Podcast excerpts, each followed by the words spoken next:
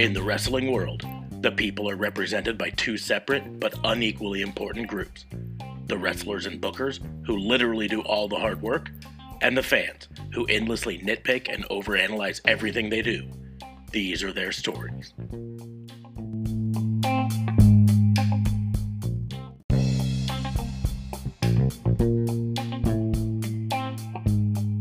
Welcome to Raw and Order, the wrestling booking unit, the only wrestling podcast on the planet with qualified immunity. I am your host, Detective Mark Sparks, and I'm joined by my partner in crime fighting, District Attorney Vincent K. Fabe. What's going on, man? How are you? I'm a little tired. I had a rough weekend, but I'm I'm I'm good. I'm ready. I'm ready. Huh? Re- ready to go. Ready to go. Also joining us from up north, RCMP JLB. He's ready to go. I'm ready to flow. We ready to do this. It is good. Everything is great. Still doing the same old, same old with a little bit of the new. I'm good, buddy. I'm good. Awesome, awesome. I'd like to remind everyone that Raw and Order WBU is part of the Tatnus Co podcast network. So once you're done listening to this, and of course doing all of the liking and the sharing on social media and making sure that you're subscribed, all that stuff, head on over to tatnusco.com, check out the other shows, um, and then come back here for more episodes of Raw and Order. Do it. So Do it. um, this is going to be a fun week, I think. It's been a fun week for wrestling, and I'm using fun in the sarcastic tone because there's been a lot of craziness uh, in this, and I'm not even talking about the speaking out. That's craziness enough, but we've talked about that a bit. Uh, so I'm just going to get straight into crime number one. Okay. And crime number one is I'm filing charges against coronavirus. Mm. Um, and and here's what it comes down to. It was really just simply a matter of when, not if, we would see some impact on wrestlers, right? Um, especially with AEW and WWE continuing to run shows, even without people in the stands, but running shows uh, through this all. Uh, Impact Wrestling recording, pre-recording shows and running them. Eventually, we were going to see some impact. This week was when it finally the dam broke and we saw some major impact.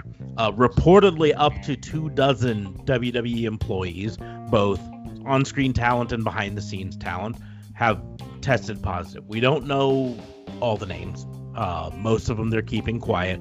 The names that we do know for certain are Renee Young, Adam Pearce, and for the second time, Kayla Braxton. She had it earlier this year, back in March, and then has been clean, you know, since then. Tested negative, negative, negative, negative, and now test positive again. So they all, of course, were sent home to quarantine. But because of that, because we're talking about Renee Young, Adam Pearce, and Kayla Braxton specifically, as well as the other people, these are all people who have direct contact with many of the on screen talent. Kayla Braxton talks to almost every talent at some point during a show, you know? Yeah. Um, Adam Pearce is one of the talent relations people backstage, one of the you know producers backstage who does a lot of stuff and has contact with a lot of the wrestlers, and of course Renee Young, um, up until this last week, uh, had Fox's WWE backstage where she got in contact with a lot of the wrestlers as they would come onto that show, a lot of the other commentators and all that stuff. Not to mention, she is of course married to AEW's Jon Moxley, which was part of the ripple effect of this because she tested positive. Jon Moxley uh, missed AEW's Wednesday because he's now self isolating. Um, he's reportedly in the same house with her because I, if my wife tests positive, I'm not leaving the house. I'm gonna stay with her, you know. Uh, but so even though their match at Fyter Fest is more than 14 days out from when her positive test was, there's a very good chance that he will not make it to that Fyter Fest match because there's a good chance that he'll test positive before the end. That's just the way this virus works, right? Um, they also postponed tapings for WWE so they could retest uh, a lot of people. They could pivot storylines, you know, away from Pivot. pivot, pivot. Um, and and so um but the reason i'm i'm not actually going to dog on wwe that's they are not the ones being charged because like i said it was a matter of when not if. Uh, as long as you're going to have people uh, gathering together to um, do this as long as you're going to have as many people as need to be involved in a show of this size you're eventually going to have it happen it's going to eventually happen to AEW. It's going to eventually happen to Impact if they continue to do tapings. That's just what's going to happen. Yeah, Uh, but no. WWE runs three times the shows that the other ones run, right?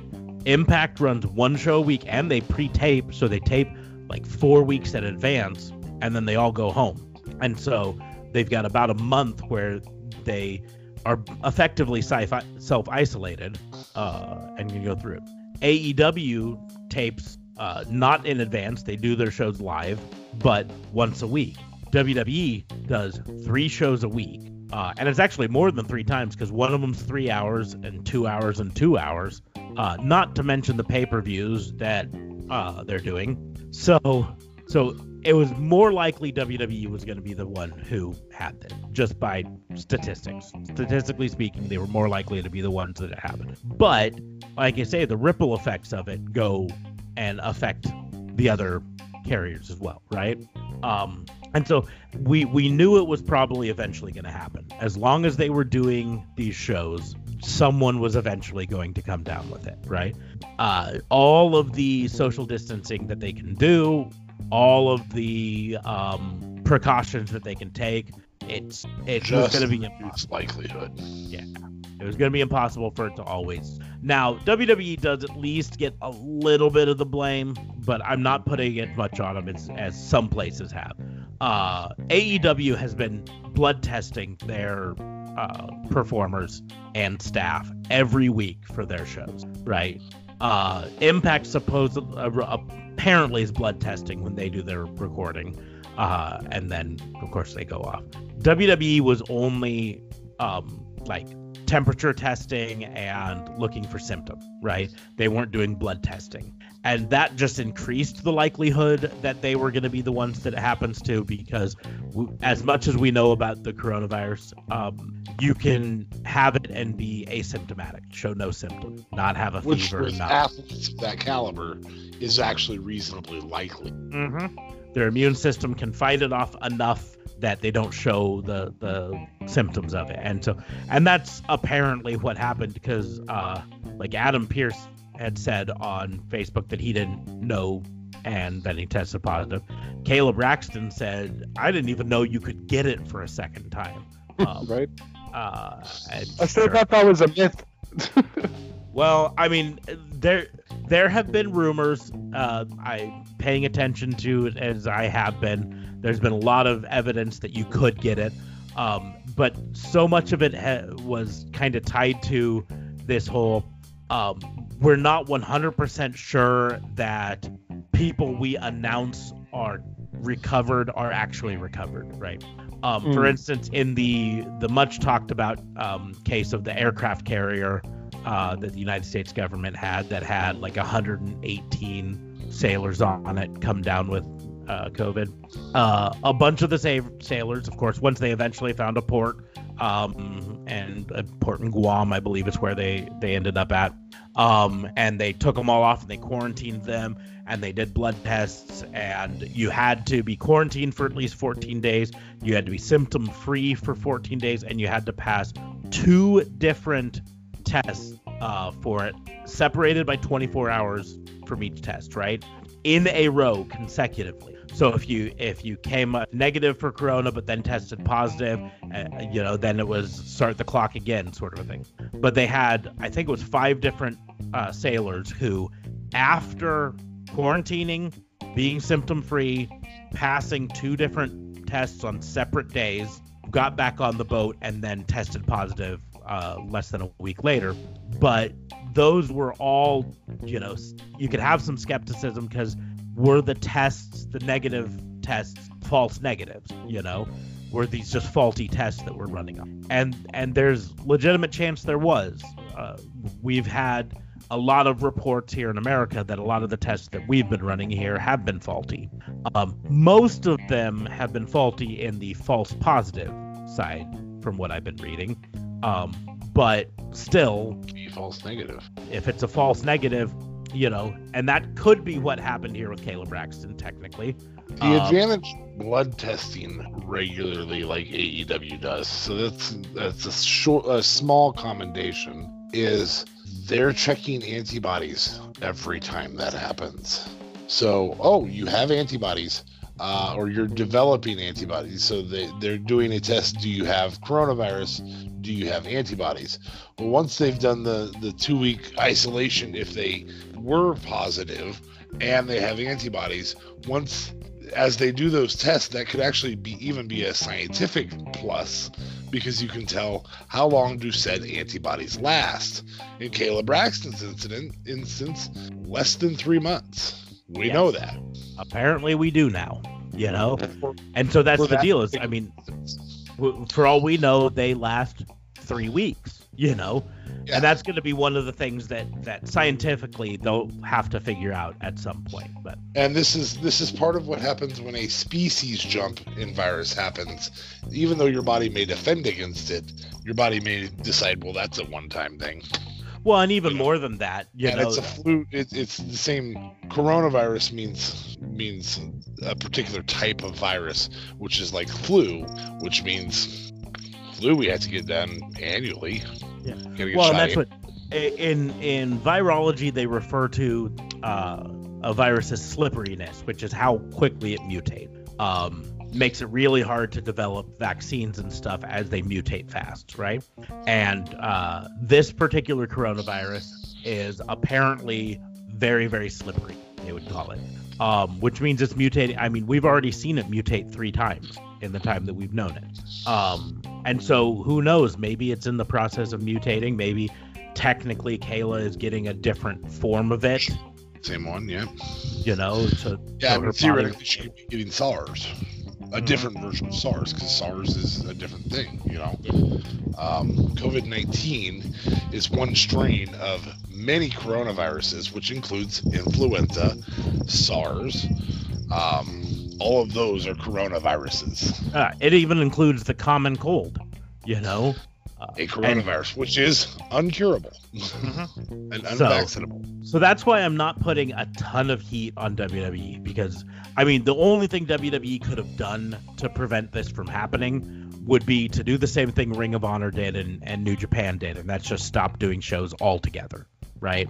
And the fact- then, you're still going to have some of your talent get it. Yeah, but at least then you are you are blameless in them getting it, because Yes. you weren't the but we've already praised both WWE and AEW because in this uh, quarantine time that we live in where a lot of us not myself because I am essential um, but a lot of us are living a lot of our lives inside our houses uh, and, And- even even with me i'm living a lot of my life inside I, you know i don't when i get off work i come straight home and and i'm here. You know i'm not going out to the bars with my friends or or hanging out with buddies and playing dungeons and dragons or any of that nerd stuff that i would do. I'm i'm coming home and i'm staying home with my wife and my kid right? so uh so we are still in a way self-isolating just not permanently sort of a thing. But we do need some escapes in this world and uh, all of the main tv shows that we would watch are on hiatus and not producing new episodes right now so I, I mean I don't care if you watch uh, NCIS or or any of those shows or Law and Order. We're not getting new episodes of those right now. Does sound like Major League Baseball may give us some new episodes though. Yeah, they're they're apparently um going to start up that and I mean empty empty arenas, And but look, stadium. this is the whole problem, okay? That's why I don't necessarily think you should necessarily. Okay, now, granted, everyone would like to put COVID away and throw away the key, but um, this is why, just by all of your arguments that you've explained with the WWE, how they do three shows, sometimes four shows, and they're doing like six, seven, you know, they, they're doing a lot. Ultimately, though, they're also putting a lot of people. Um, and also putting a lot of people at risk for no reason. You have all of the announcers, okay? Like you legit have the announcers like Renee Young and people like that who don't necessarily need to be there. You can do an interview over like a TV screen and kind of do like a split screen kind of sort of style, too. I feel that they're WWE also relaxed way too much with everything, bringing a whole bunch of people from the performance center. I get it. We didn't like it when people weren't there. Cool story. But at the same time, there was also rumors that WWE wasn't really testing that often either. It wasn't as what we thought they were testing. Um, and I don't know. I well, like I said, they were just do they were just doing temperature tests. That's they weren't actually test testing. But no, I that's why I'm not entirely absolving them of guilt. Uh, they do have a guilt in it, but they also are doing all of this in the state of Florida, which is one of the biggest hotspots in the entire country right now.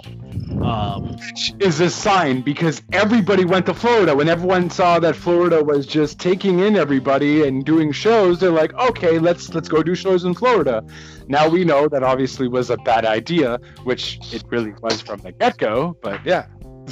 Well, and and we can we can even take entertainment out of it a bit because uh, Florida's problems have to do with even more than just them doing entertainment there.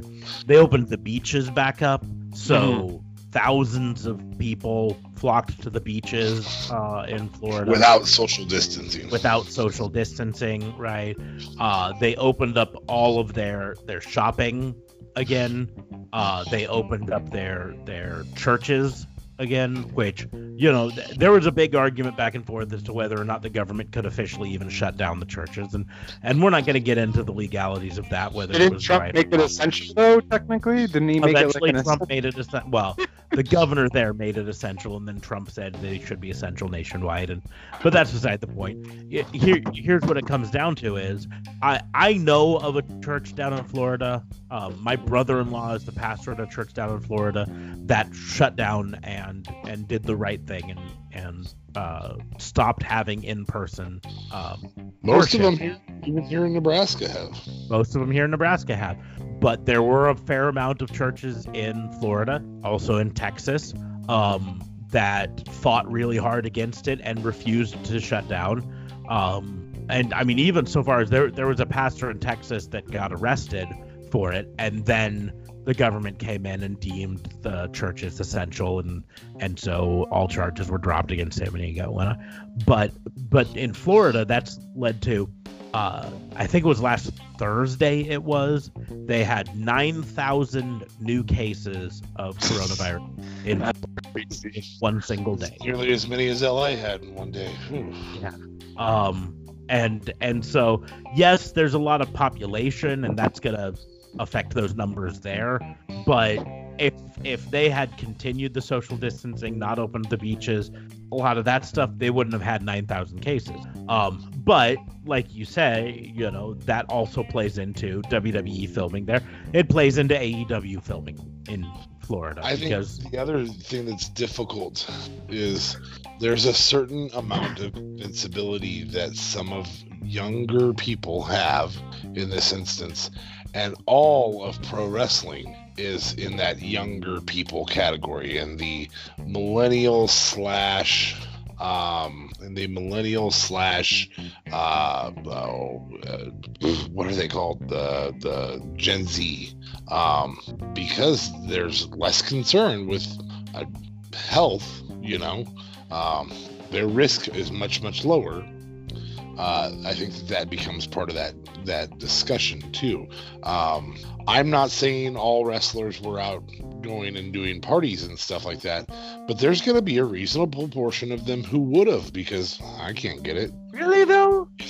I oh, I would I, imagine not. If you're going to go to the uh, center, the performance center, I imagine WWE's like, hey, you're coming here and you're going straight to the hotel room. Like this is not going to be you no go gallivant and go to the beach and whatever have you. I, I would imagine they would implement some strict rules because if they just said, okay, yeah, you can do whatever what you want once well, you leave, but, but he, here's the deal: is keep in mind that uh, from a legal standpoint, these are independent contractors. WWE really can't control them that much off the air, off screen, right?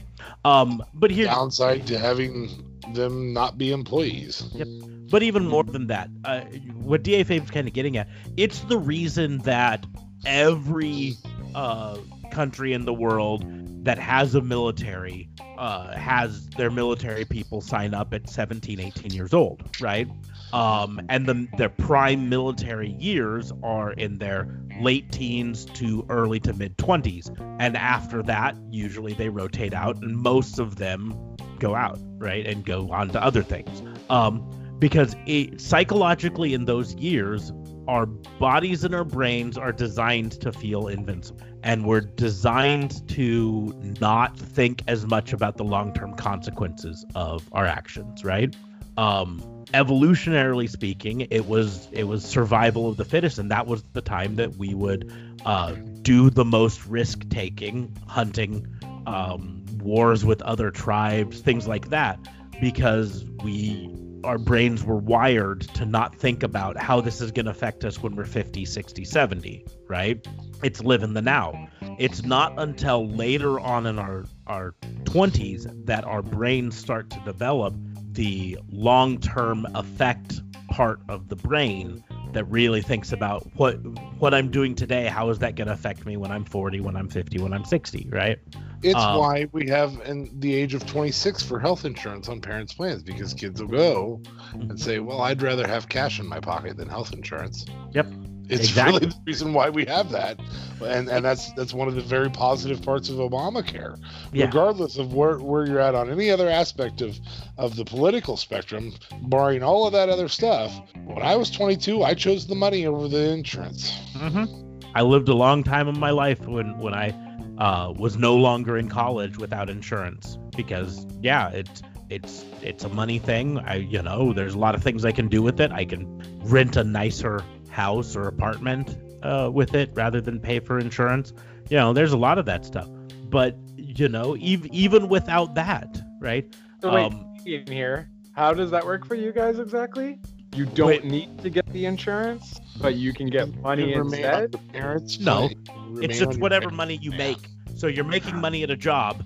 You could spend that money on insurance, or you could instead spend it on other things. Oh, okay, fair enough. Yeah. Um, whereas because we don't have some sort of standardized insurance, right? When you're 22 years old, before pre-Obamacare, pre-Affordable Care Act, you're 22 years old. You're no longer in college for whatever reason. You dropped out, or you graduated early, or whatever. Um, you you go get a job. Um, and the job doesn't offer insurance through the job, which, you know, if you're a part time employee, almost no job offers you insurance at part time. Um, you get your money and you have the choice. You can spend some of it on insurance, or you can just not have insurance and take all of your money and and live your life. Um, and most 22 year olds or 23 year olds would do that. They'd just say, "Hey, yeah, I need all that money so I can live in a nicer house, or or I can get a nicer car, or I have more Or money to go to the bars." Yeah. Um, and even more than that, even if they do get a full time job and the the job offers insurance, very very few companies in the United States Pay do one. the yeah do the employers pay 100%. Usually it's about a 50-50 split or somewhere around there. Um, Right. Where the insurance the uh, job says we'll pay 50% of your insurance, um, and you pay the other 50%, which could lead to $300 a month or so being taken out of your paycheck for insurance. Well, many 22-year-olds would look at that and say $300 a month. That's that's a few trips to the bar. That's a couple really good nights, right? Um, And even if it's not the bar, that's that's a couple that that's that's not eating ramen for every meal. Yeah, that's a car payment. Yeah. That's literally a car payment on a decent car. You know, I mean, we're not talking a Maserati or anything like that, but you know, a, a Well, that's just because you don't have the hookups. No, Chevy Impala, you know, a decent decent Impala LTZ, you know, and and so a lot of them would do that instead of getting the insurance. The Affordable Care Act uh, said, hey, um, you can stay on your parents' insurance up until you're 26, regardless of whether you're in college or not. which means you can establish some of those life life income things, some of those foundations, or you can drink most of it away, like I did when I was that age, Exactly. without insurance. So it gives you all that. It's also the reason why, you know, uh, almost every business that does skydiving or bungee jumping targets people in their early 20s. You don't see any advertisements that say, hey, are you 43 years old and really want to jump out of an airplane? Just doesn't happen, right? Yeah, you're you're more likely to say no, I don't want to do that. Yeah. No, I don't Well- want to do that. So, are you on a midlife crisis? Would you like to jump out of a plane, but you never had the chance to? Well, now's your chance. No, because even then, midlife crisis, they're gonna be like, no, I'm not gonna jump out of a plane. I'm gonna go buy a Porsche. And technically, most people don't realize they're in a midlife crisis, so that commercial would not work. I had my midlife crisis at like 28 years old. So what does that say about my life expectancy? Um, we're not gonna do that math right now. But anyways, so but that's why that's why I'm not putting like 100% of the blame on on WWE. I am also not absolving them of all guilt though. They do bear some of this because they did make the choice to run three full shows a week Mhm. continue running pay-per-views, continue filming in a hotspot of coronavirus in the United States, um, and not blood testing all of their employees. Not fully te- even if they were doing nasal swab testing every week, they would still get better results and they would have uh, caught this a lot sooner.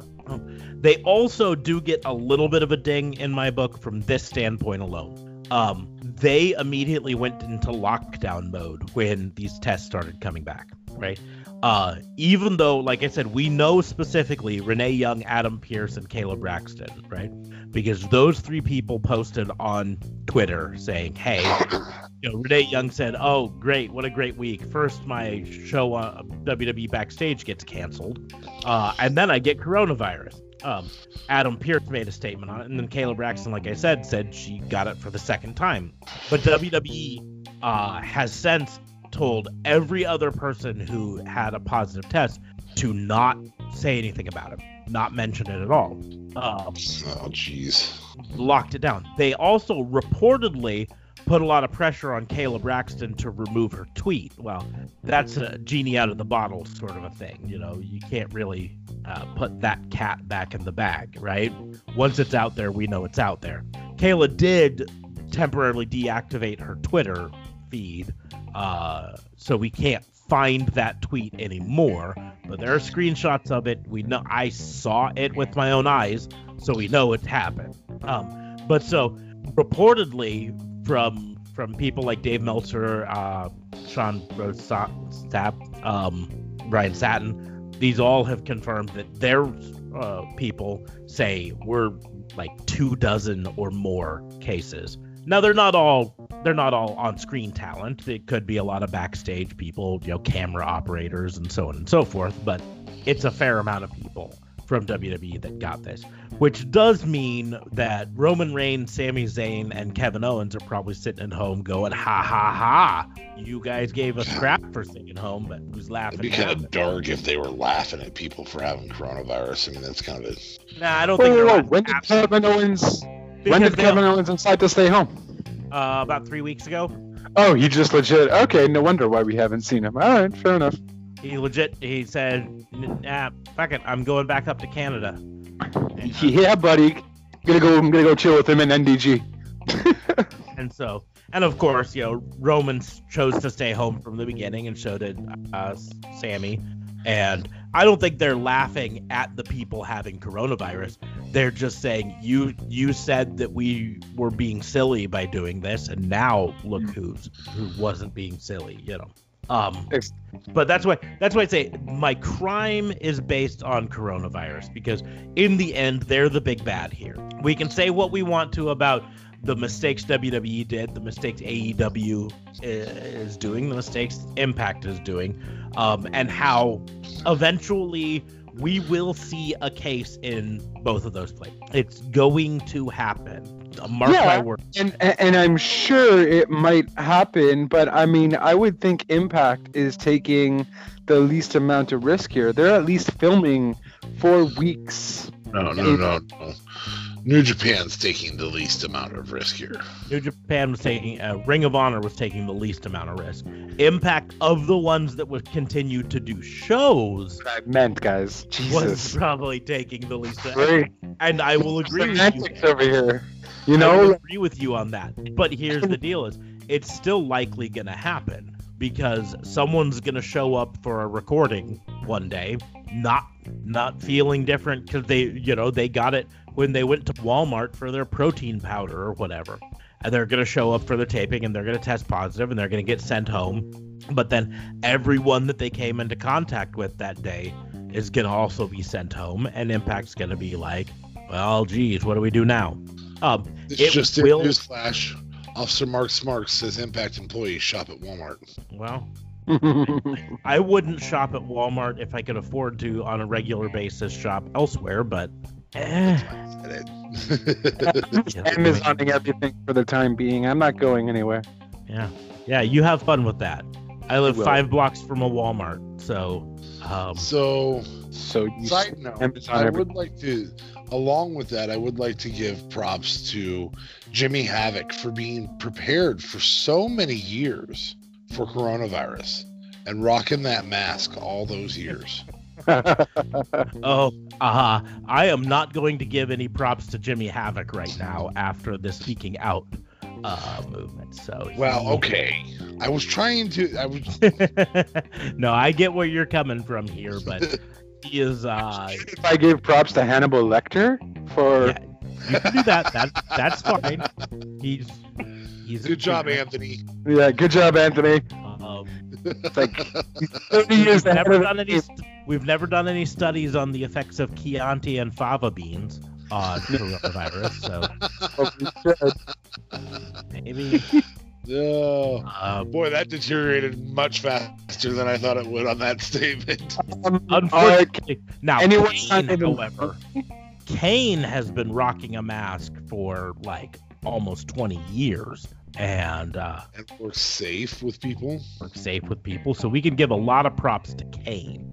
That's we can indeed. Kane. Also, mankind, technically. Mick has been doing it for a hot minute too. One of Mick's personalities has done a very good job of being protective of other people. One of his personalities has, yeah. One of his personalities. Not all of his personalities, but one of them. But anyway, we will move on from my crime because my crime's kind of downer, talking about a bunch of people getting coronavirus, and and just to close it up, I wish all the best to the people. I wish speedy recoveries to everyone who got it.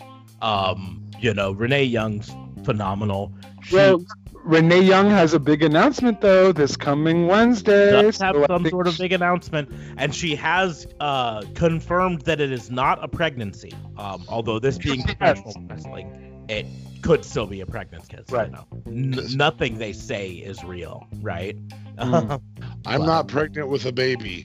I'm pregnant with two babies. Nah. but but I wish speedy recoveries. Renee Young is legitimately talented enough that um yeah, with WWE backstage being uh sort of canceled, I guess is the right word for it. They didn't really 100% cancel it. They just said it's not going to be a weekly show anymore.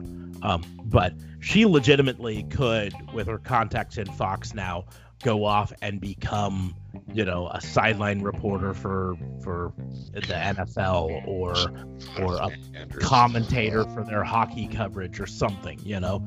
I mean, she's got a lot of options Is she a outside. big hockey fan? Well, she, uh, yeah, she had her start. I don't know if specifically hockey, but she got her start in uh, As a sportscaster, right? as a sportscaster up in Canada, and I thought she Don't covered. you know? Don't you know? Well, I knew she was Canadian. I didn't realize she was. Uh, I don't think she was on TSN. Perhaps she might have been. I don't know. I just I just know she's Canadian, and uh, I just assume that every uh, uh, Canadian person likes hockey. I guess.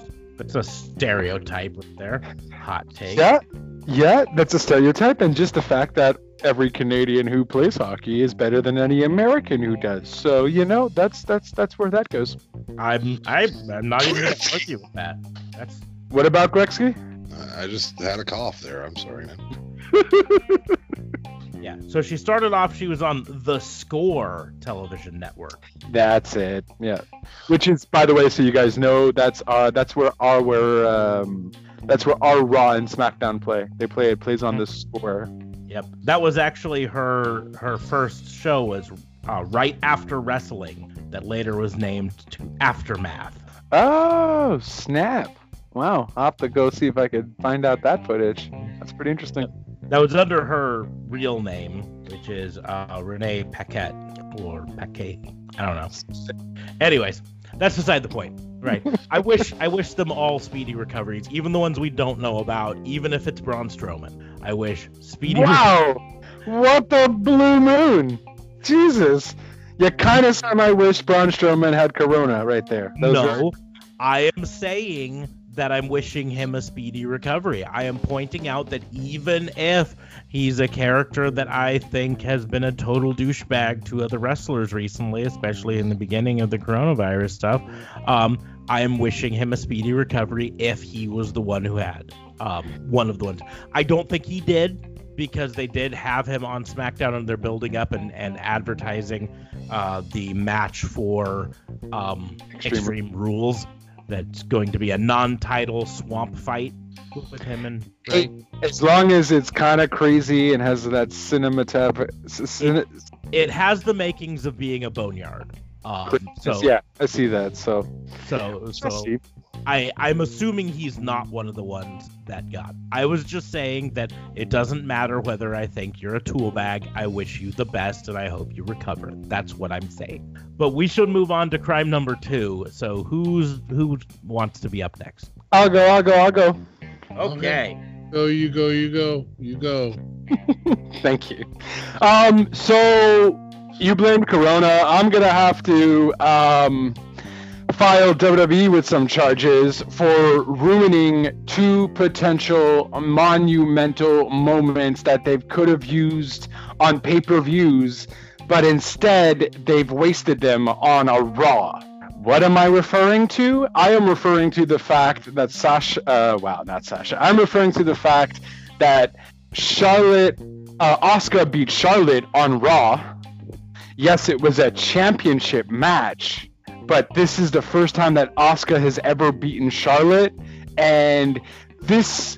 I felt like Charlotte was talking about this for so long and how it was such a crazy moment and it's it's one of her it's one of her biggest accomplishments that she's ruined Asuka and so on. She ruined her streak, and then they just go and flop it on onto a Raw episode, and they make Charlotte lose just like that, and completely pointless. What a waste. Charlotte Asuka, that kind of scenario could have easily have been like another WrestleMania marquee situation kind of style. So I blame WWE for that but they did it again on the same Raw. So you also had the Street Profits finally beating the Viking Raiders. Now, regardless what you think of this whole anything you can do, I can do better. Okay, some people liked it, some people hated it, they're friends again. But the fact that you had this streak with the Viking Raiders being built before this whole anything you can do, I can do better. And the Street Profits couldn't beat them. They just couldn't do it. Wasn't happening. And then they just went on Raw like that, and they're good friends. And this is something you could have just kept for like a later date. The both of these two options that you've had could have been somewhat, oh, it would definitely used just a heck of a lot better, and could have been used to uplift these superstars. Asuka could have used this at another point, although she's the women's champion, whatever have you. Anytime you got a Charlotte Flair win under your belt is a pretty decent opportunity to at least uplift you a bit more. And as for the Street Profits, like, I don't know, just make this on a pay per view at least. I felt there was just two monumental moments there that they just wasted on Raw and they're just completely ruining any sort of ability for them to have made something bigger out of that. Maybe I'm thinking too much into it, but I was just really disappointed No, in that. I, I get I don't exactly think you're what wrong at you're all. coming from. Yeah, I get exactly where you're coming from. There was a report, I think it was Sean Ross Sapp uh, said, I think he, he was the one who reported it, that um, his his insiders are saying that WWE has made a drastic shift recently in their booking uh, concept. They are no longer booking for storyline; they are entirely booking for rating. Um, because they've been so concerned with the fall off in ratings over the last six months, um, or last year even, that they they've decided that now week to week they're they're not going to worry about long-term storylines or even building feuds for the next pay-per-view. It is entirely all hands on deck. What can we do to make this show get the highest ratings that we can? And that's that's evident by this. How can you make Raw get uh, the highest ratings it can this week? Well, let's uh, put Asuka versus Charlotte. They're the two biggest names on the Raw women's roster. Right. Okay. Let's do that. Uh, you know, how can we make the ratings as big as we get? Well, let's let's put a, a tag team title match on, and let's allow the Street Profits to finally get their victory against the Viking Raiders. I don't think that would have had done anything for the ratings for Street I- Profits and the Viking Raiders. I, we can argue back and forth about what we think it would do, but the thinking backstage from the booking committee is let's throw as much as we can at this wall and see what sticks. That it's no longer about building up for what's going to happen at Extreme Rules. It's about what can we do today that's going to be huge. Now, I think it would have been even huger, to use a phrase, to have uh, Viking Raiders win uh, the title and continue this feud a little bit longer. Viking Raiders win the titles. Now they're the champions. Street Profits say, no, no, no, no, no. That's not how this goes. We're gonna have another shot. We're gonna, we're gonna win them back from you at Extreme Rules, and then they can have, they can continue the thing going on. Well, you're gonna have to win your shot at it. We're gonna play pickleball next week. Something I don't know, tetherball. I, I can answer 100% in, in a very, very fast fashion why this was done. No ifs, ands, or buts. I have the actual answer on this one, and I hate to act like I know something, but this one is solidly easy to figure out. Ready? I just want to point out you saying I I hate to act like I know something. not Yes, well, I- I mean, I don't- Technically, know for a fact, but I think that it's very easy to decipher, and it's it's really just two words, and that is Bruce Pritchard. Yep, that also plays into it. You know, Bruce I- Pritchard now needs to prove that he can do what Heyman couldn't. For whatever reason, regardless of the goal, Bruce Pritchard is now in Heyman's old role on, on Raw. So y- you may see more of it on Raw than you would have on SmackDown. Mhm. Because Bruce has something to prove well, now. yeah, and that plays into it. Bruce came in and said it's not even necessarily whether he has something to prove. It's just all these storylines that you've been planning with Heyman for the last six months. All these stars that Heyman decided they're gonna push, like Cedric Alexander and and Ricochet. Bruce Pritchard doesn't have a horse in that match, you know. Uh, he uh, so he comes in, he's like, nope, we're gonna get rid of that storyline. We're not gonna do that anymore. Let's do something else, right? Um, and we've seen that a, a lot of this uh, Viking Raider uh, versus um, Street Profits, I think, can tie directly to Bruce Pritchard taking over. You know, that's kind of where it really jumps the shark, sort of a thing. And I think he just came in and he's like, well, let's just get this done. You know, Let's, let's, let's get, some out of ratings. this so we can We move on. need to to get some ratings. Let's do this. Yeah. Vince Do wants ratings. We're gonna get ratings. So you're telling me they're gonna just completely mess up the Sasha Bayley situation because they kept that going this Raw. They didn't just want to finish that; they wanted to continue that little thing. Well, yeah, you say that. Um, I Sasha think, Bayley is also SmackDown. yeah, which Bruce has had for a while. Mhm. So Bruce has not only been getting his ass handed to him by by uh, Heyman, But now he has the chance to prove something with the same roster that Heyman had. This easily could be Bruce Pritchard. But even more than that, uh, you know, you say the Sasha uh, Bayley thing, but they really they've just been kind of throwing shit at the wall for that too. You know, uh, there's been no consistent storyline to that. Uh, they hinted months ago that maybe they were going to break up and but then they didn't do anything with that now they're bestest of friends uh and suddenly you know we just i'm going to point out it just got announced like yesterday that on uh i think it's supposed to be this week's nxt sasha's to get an nxt title shot. What?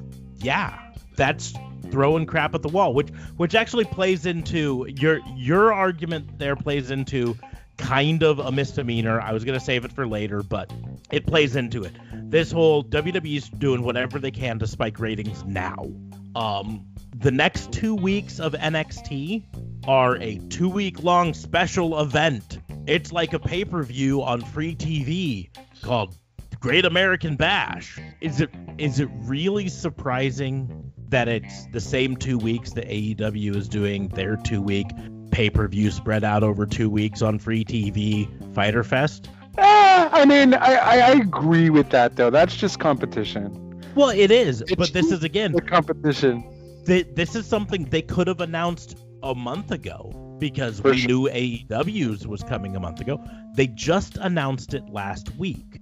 That means this wasn't planned. This was suddenly, what can we do to increase ratings? Now, yeah, I get it. I'm not blaming them for doing it. It seems silly for them to do it just spontaneous. There's a lot of I could give them for it, but it's it's not a crime. That's why I said it was just a misdemeanor. But it's just very suspicious that they're like, oh, they're doing Fyter Fest. Let's do let's do uh, Great American Bash. We'll even steal a name from Dusty Rhodes to do it. I mean, yeah, we technically own the trademark on it, but we've never used it consistently over the last 20 years. So um, we'll just call it the NXT Great American Bash and put it on the exact same two weeks uh, opposite Fyter Fest and and and all that stuff. Let's that'll pop the ratings there, and and Yeah. that's 100% what they're doing. This is all about let's pop the rating. Uh, let's do these short-term storylines to pop the rating. And side note, if anybody ever wondered who Officer Smarks is, in fact, a Smark 4, um, it's AEW. Just I- case you were curious. Yeah, no, I'm I'm not even gonna. AEW is is the top of my food chain right now. Um, I would like to think that I'm fair, uh, back and forth, you know, in my in my views of things, but I feel like AEW is putting out the better product on the regular. I will flat out admit this last week I think NXT was the better show. In the time that we've known each other, you have given me three gifts. Three. One of them was a Christmas. gift. One of Oh. them was a birthday gift. I guess Oh. we've probably bought meals for each other. But um, tell me, do you remember what the birthday gift was? Um, no, I'm old and have a bad memory. It was a sticker. Now, Oh, yep, yep. you're gonna try and convince me that you weren't a smart for that company before that company was a company. Nope, nope, no. I was one hundred percent. No, Kevin no, Banks no, I'm one hundred percent admitting it. That's what I'm saying. Oh, I was 100%. holy cow! I was one hundred percent because I, you know, when when they were Ring of Honor and and and uh, New Japan, Bullet Club was my thing. I I will one hundred percent say I Ring of an Honor. American Nightmare sticker on my car in case people are wondering what the gift was. Yep. I I will flat out say Ring of Honor and New Japan is what got me to start watching wrestling again. Not WWE. When I took my time off from WWE, there were multiple times I turned on WWE to try to watch something, and I, Oof. I Rough product in the Cena in the Cena only era. well, there's that. Like, um, we've talked before about Daniel Bryan and how he doesn't do anything for me. I turned on during the Yes movement, and I see Daniel Bryan, and I'm like, yeah, he's good, but I I just can't get behind him. I don't whatever, right? Uh, Yeah, he's got a weird charisma. I think you have to be uh, like a super duper tree hugger to love him. yeah, I don't know, but uh, I couldn't get behind. I, I here's the deal. I'm gonna flat out say I like Sheamus now, but I turned on one when he was champion, and I Couldn't yeah, that was tough. You turn on, and you're like, "Who's this big, clear guy?" But John Cena says you can't see me, and then Sheamus comes out, and I'm like, I can almost see through you. Um, you're so pale, you're transparent. Um, but that's the deal. But then I turned on. Some I seriously thought it was like a powder gimmick. Like you remember the TV, the movie Powder? Yeah. I was like, "Why is this guy so Struck by lightning, Sorry. but but it was it was Ring of Honor that got me back in. I, I was able to watch some Ring of Honor shows, and I was like, wow, the wrestling was quality. I could get behind a lot of the players, the the Adam Cole Bays in there. Uh, and then I could see things like, you know, Cody Rhodes when he uh, started to, to wrestle in the Indies and all of that stuff. And and those were the things that were my gateway drug back into WWE. Well, I'll be the first to admit, Sense of what WWE is doing right now. Of Bruce Pritchard. Ugh, I hate defending Bruce Pritchard. I love you. Anyway, um, in defense of that, the times where we've really seen the strongest wrestling from non WWE, um, or WWE has been the strong its strongest. There were people brought back, and the big stars were the only ones on TV. If you think about Impact's strongest years, it was big stars on TV. If you think think about uh, well, even New Japan and Ring of Honor, you know when that was going on, it was Cody, it was Kenny, it was the Young Bucks, it was the big stars that were on TV. It wasn't a lot of the little guys. No, um, I- and, I'll and. WWE. I mean, I would much rather watch a uh, oh, uh, John Cena versus CM Punk rivalry than some of the up and comers. You know, I think that's the advantage to having shows like Sunday Night Heat. Um, if we knew that it was a secondary show, if we knew it was a lesser show, we were okay with that. I think was the thing back in that era. And Well- now all three of them are supposed to be marquee shows, and there isn't a secondary show. Well, and we've talked before about WWE uh, not building stars right now, um, and I think that's I think that's what's hurting them right now. Is there's there's no like John Cena got people to turn the TV on. The Rock got people to turn the TV on. CM Punk. Stone Cold, CM Punk got people to turn the TV on. Which, by the way, it is his nine-year anniversary of the post bomb. Yep. Yeah, I saw that. I Yeah. actually saw people posting about it on the Friday, saying, "Oh, it's been nine years," and then everyone was like, "Well, well, no, no, it hasn't. That's that's not until the 28th." You know. I Um, wonder if, if the 10 year anniversary, because that sounds to me like that should land on Monday next year. It's not a leap year. Yeah, that'll land. On, Yeah. nope, it'll land on a Saturday if today's the nine year. Yeah, yeah, yeah, yeah. I Yeah. ruined it. Uh, but they'll great- just have to schedule a takeover How great would that be on the 10 year anniversary? He can come back and repipe bomb. at a at an NXT takeover. That'd be Takeover fantastic. Chicago. Li- Listen, yeah, WWE, this. I am giving you this idea. I am gifting it to you. They're not Right. doing it. They're not going to what you want. Next year. I'm just saying. Like, This is a gift to you guys. You don't have to sign him as a permanent wrestler or anything. Uh, but pay but him big bucks. give him a bunch of money and say, "We're going to give you a mic. Um, Here's a bunch well, of money. Here, Here's we your mic." want you to wrestle a few times after this. I I think That's how the big the pipe bomb. I think the amount of of publicity from even just one appearance, just to show up at at the NXT Takeover and deliver another pipe bomb, you could have a five minute de- tape delay so that you can beep things and and cut things out if you need to, uh, so that he I gotta watch that again. I don't remember how crazy he went, but uh, if people are still talking about it, it must have been He crazy. did. He didn't go super crazy, but he flat out st- straight mentioned like New Japan, Colt Cabana, things Yeah. like that. Um, things that you, you never hear WWE mention. Um, He broke the 17th wall. Like that's how far he went farther than Deadpool does. Whoa. but but That's anyways, far.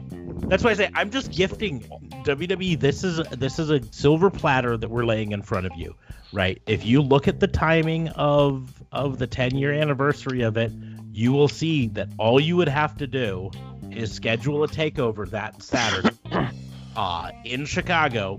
Takeover Chicago. Give CM Punk enough money and a live mic, and you've got you've got subscriptions right there.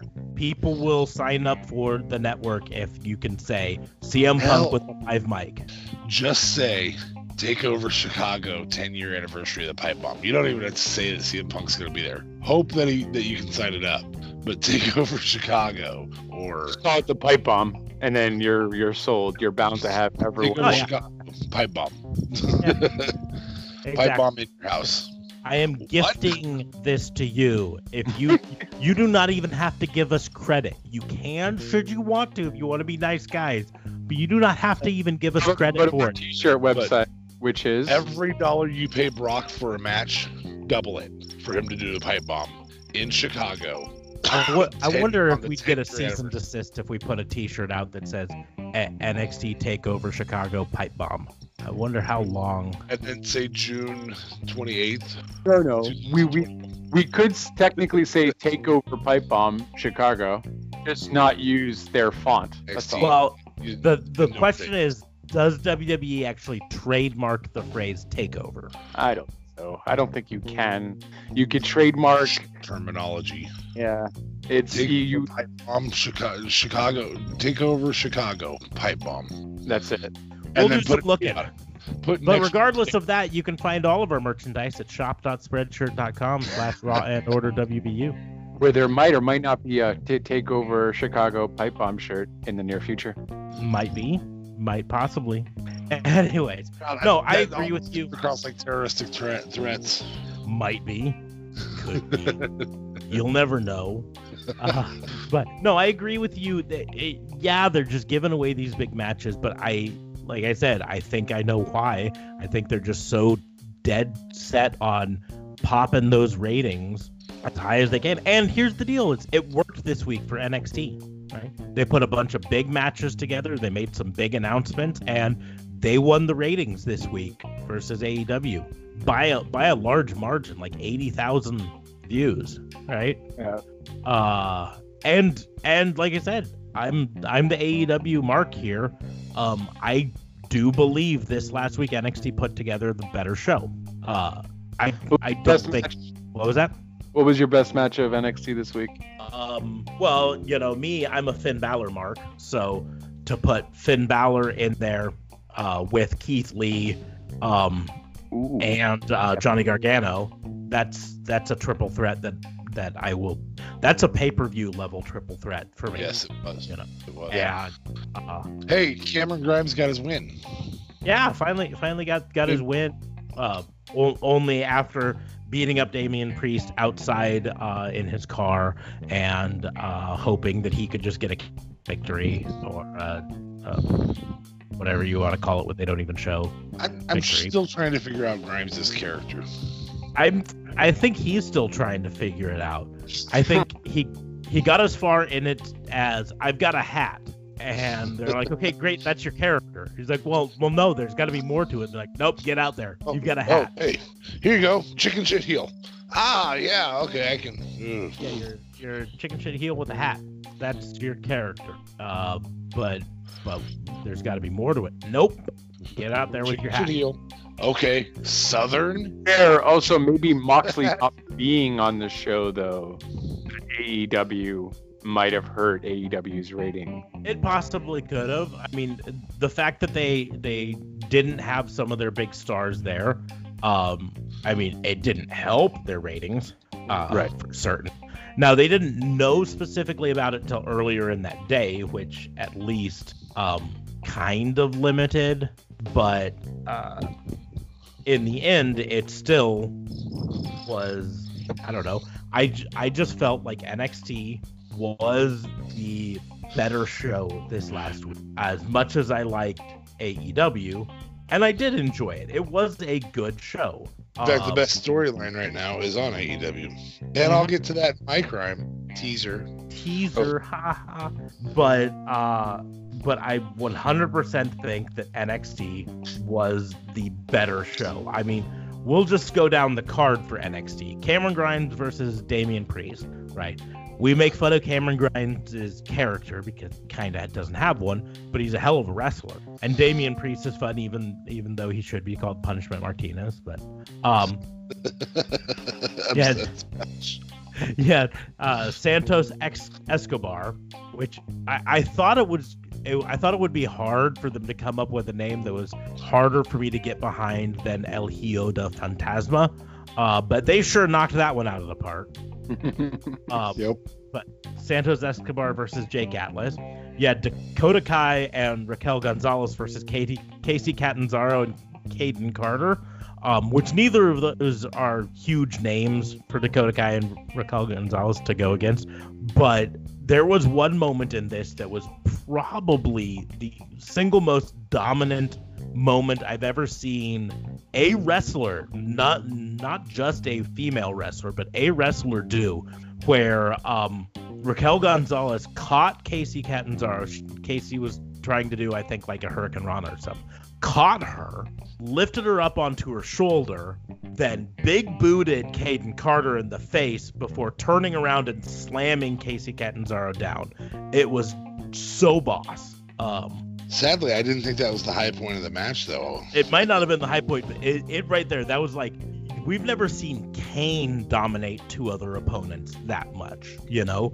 Um, and Raquel Gonzalez, Oh, is- the high point is is was this was the best match I've ever seen um, Dakota Kai put on, in my opinion. I don't But- care Dakota yeah, Kai though. That's yeah, cheating. Karrion Kross versus Bronson Reed. Uh, that was great. mhm. Even though it was a short match, it was still really good. Rhea Ripley versus Aliyah, which Aliyah is actually um, starting to put on some decent storyline matches. Um, I'm still not a fan of hers, but you know she's she's improving. We'll say it that way. And then you had Dexter Lumis uh, versus Roderick Strong. What's not to like there? And then the triple threat match is the main event: Keith Lee versus Finn Balor versus Johnny Gargano. That that right there is a killer show all put together, especially leading up to the announcement of Great American Bash coming up this next couple weeks. On AEW, you had Wardlow versus Luchasaurus. It was a good match. Battle. Big, big, big hoss battle. I like it. You had Hikaru Shida versus this jobber, Red Velvet. And I, I kid you not, uh, Cage Match has that listed as 12 seconds long. And I think that's about two seconds longer than it actually was. Um, you had Colt Cabana and Brodie Lee versus Joey Janela and Sunny Kiss, which Joey Janela and Sunny Kiss coming together as a team might Oh be my god. Yeah. Amazing team. new thing. It might be my favorite new thing, but it's uh They don't um, have a do they? uh I they did a name and um Bad Romance, I think is what they called it. Uh Lady They've Gaga got- suits. I, I don't I don't know if you haven't had a chance to see the promo not promo but the promo package that they did of them teaming up originally if you haven't seen it yet it's awesome but it started off um, two weeks ago on I think it was on Dark they showed it. Joey Janela was at a bar drinking and and getting depressed because he's like oh I don't know if things are working out for me. I came here this was supposed to revolutionize me and show people what I can do and and now I'm just kind of getting lost I don't know what to do. And he leaves the bar and he's walking home and Sunny Kiss pulls up in his Porsche. I think it's a Porsche. They don't show the logo well enough for me to know but anyways and picks Joey Janela up and says you know come on let's let's ride. And and that was the end of it for that week. This week they did it's like a six minute long promo where they um they're riding together and Sunny Kiss is talking to Joey about what's going on, you know, what's your problem, you know, and uh, they go to a gas station and to get gas. And Sunny's out filling up the gas tank, and Joey goes in to uh, get food, you know, snacks from in there. And while he's filling up gas, this other this group of douchebags shows up and starts giving Sunny Kiss a lot of crap. You know, hey, can I can I drive your car? All this stuff. And so he's like, listen, guys, I don't I don't want to cause trouble or anything. And they're like, well, too bad trouble's here. And they attack him, and he starts beating them up. And and then it cuts to inside, and Joey's you know filling up a shopping cart with uh, Lunchables and trying on funny sunglasses and and all this stuff. and then uh, this fight's happening outside, and he's totally oblivious to it. And he finally exits, and he's eating a burrito, and he comes out and he sees uh, all these people beating up on Sunny, and he goes, "Oh shit!" He goes, "Hey, do you guys like beans?" And then chucks his burrito at a guy's face. Um, and then they team up and they beat the tar out of these other guys, uh, and and and arguably maybe kill them, um, because it ends up with one of them on the ground, and Sunny comes over and just literally with the gas uh, thing pulls the gas out of the, uh, the gas nozzle out of his car and comes over and just douses him with gasoline, and then we don't see anything, and they drive off. And they talk about how much fun they had. Um, but you don't just douse someone with gasoline, right? There's usually a next step that happens, right? Anyways, you have to watch it because it's all sorts of fun and it really sets them up as a fun team. It's a great promo package to put together a team of randos, you know? Um, WWE could learn a lot from this sort of a promo package because they just love to throw two people together and say they're a team now. But this is a great way. I mean, no one would have ever told me that Joey Janela and Sunny Kiss would be a great team. Right. They- but once you put them together and and show them See off like this, Chemistry. yeah, I'm all in on it. Um, but you also had FTR versus SCU. You had Brian Cage versus some jobber. You had Matt Hardy versus Santana, which was a replacement for the previously announced Matt Hardy versus Sammy Guevara because Sammy is in treatment. Um, but you know, all told, I I think I'm not saying there wasn't anything great about this. The tag team match was phenomenal. The um, Wardlow versus Luchasaurus was fun. Uh, you know, it's just I felt like NXT was the better show this week. Mm. Uh, if only, I mean, even if you take you know one thing at another, but I mean, Keith Lee versus Finn Balor versus Johnny Gargano went head to head with Matt Hardy versus Santana. Which one are you gonna probably tune in for? Yeah, for sure. Keith Lee. I mean, the unless you're really an old school fan. Yeah. I mean, you know, you go in the middle, uh Karrion Kross versus Bronson Reed. You know, that would have been uh directly opposite, probably Colt Cabana and Brodie Lee versus Joey Janela and Sunny Kiss. A lot of people would probably have gone over to K- Karrion Kross during this. Not gi- taking anything away from the people on AEW, because like I say, it's my favorite new pair, pair up there. But I, and that's why, This is I the just news think- boy right now. yeah, I, I, Matt Bronson I Lee is really think- Reese. and that's the I just really feel like like top to bottom NXT was the better overall show, right?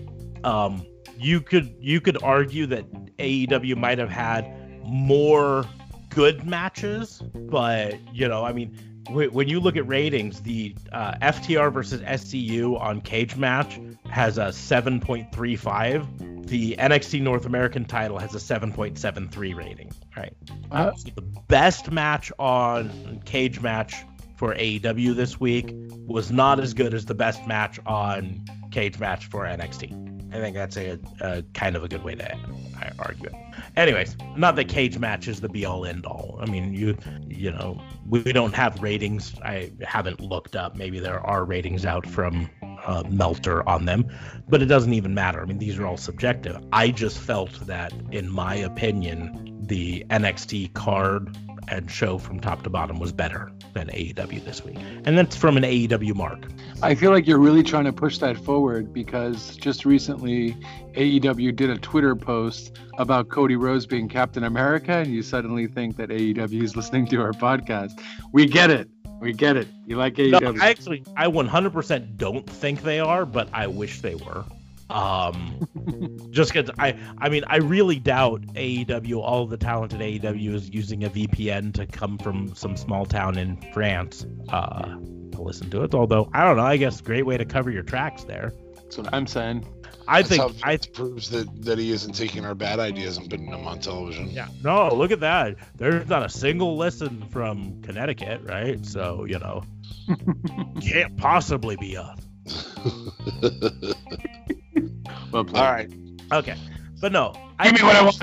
I, I agree that uh, WWE's been throwing some big matches away that could be pay per view level, but I just think they're doing it because they want to pop the ratings. But and and in fairness, their ratings have been lower than they've been in a long time, and and USA Network and Fox might be uh, concerned a bit right now. Uh, they do have the excuse of COVID nineteen that Definitely. Is definitely. I mean, it's the reason even even Wednesday night the ratings are lower right now uh, than they were before COVID nineteen. So, anyways, let's move on to crime numero tres.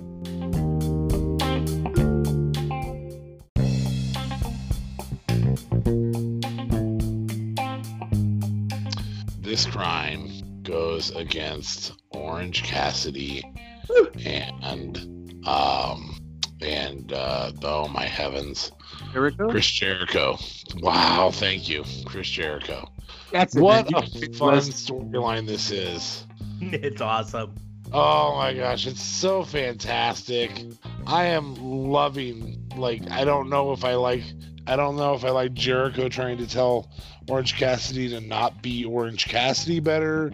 I don't know if I like Orange Cassidy telling Jericho basically uh, I'm gonna be Orange Cassidy better. I don't have a clue, but I love the whole storyline, the whole thing Yes. Agreed. every ounce of it. I uh, I love watching Orange Cassidy give the kicks after Jericho warned him not to give the kick. Mhm. Every ounce of it. I don't know why. It, it should be. It should be. It was a foregone conclusion that he was going to do it. Like we knew.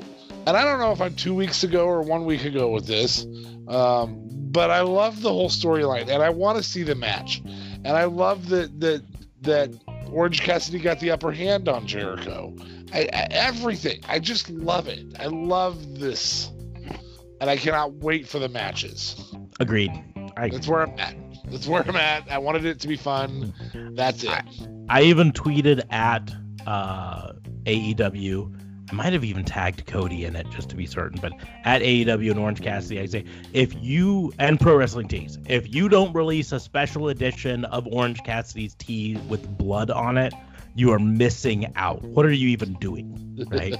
because that that was a a Becky Lynch moment um, that they had that was entirely unplanned. Like they could not have planned for Orange Cassidy's ear to get popped open like that, right? Correct. Uh, but for him to end the show standing there wearing the t-shirt with his own face of him wearing the t-shirt with his own face on it and blood dripping down out of his ear and so these red stains on the side of this white shirt um and you know WWE was smart enough to capitalize on it and release a bloody face shirt right this is the perfect time for them to release a special edition uh Orange Cassidy shirt because that was just a great scene. But the whole build up to it, everything they've done with Orange Cassidy versus Jericho has been great. Uh, Full bag of oranges. yep, the bag of oranges. Uh, Orange Cassidy got juiced. Um, Yeah. uh, yo, all of that. The the him showing up um, dressed as the uh, cameraman a week ago uh, and helping that match. And then the beatings, you know, and then this whole battle between them. They faced off in the ring, and like DFA said, Jericho said, "You don't you dare do that." And Orange Cassidy's like, "I'm gonna do it because that's who I am." Uh, but also, it's been nice because it's helped show the fire that Orange Cassidy can do. That he's not always this slow, you know, joke character. I character. like how he didn't talk. hmm I was so scared that we're gonna ruin that when he took the mic, and I'm like, oh no, he's actually gonna talk. This might just ruin everything. Not that I'm saying I don't know if he's a good talker. I've honestly have not heard him in the indie scenes talk or whatever have you.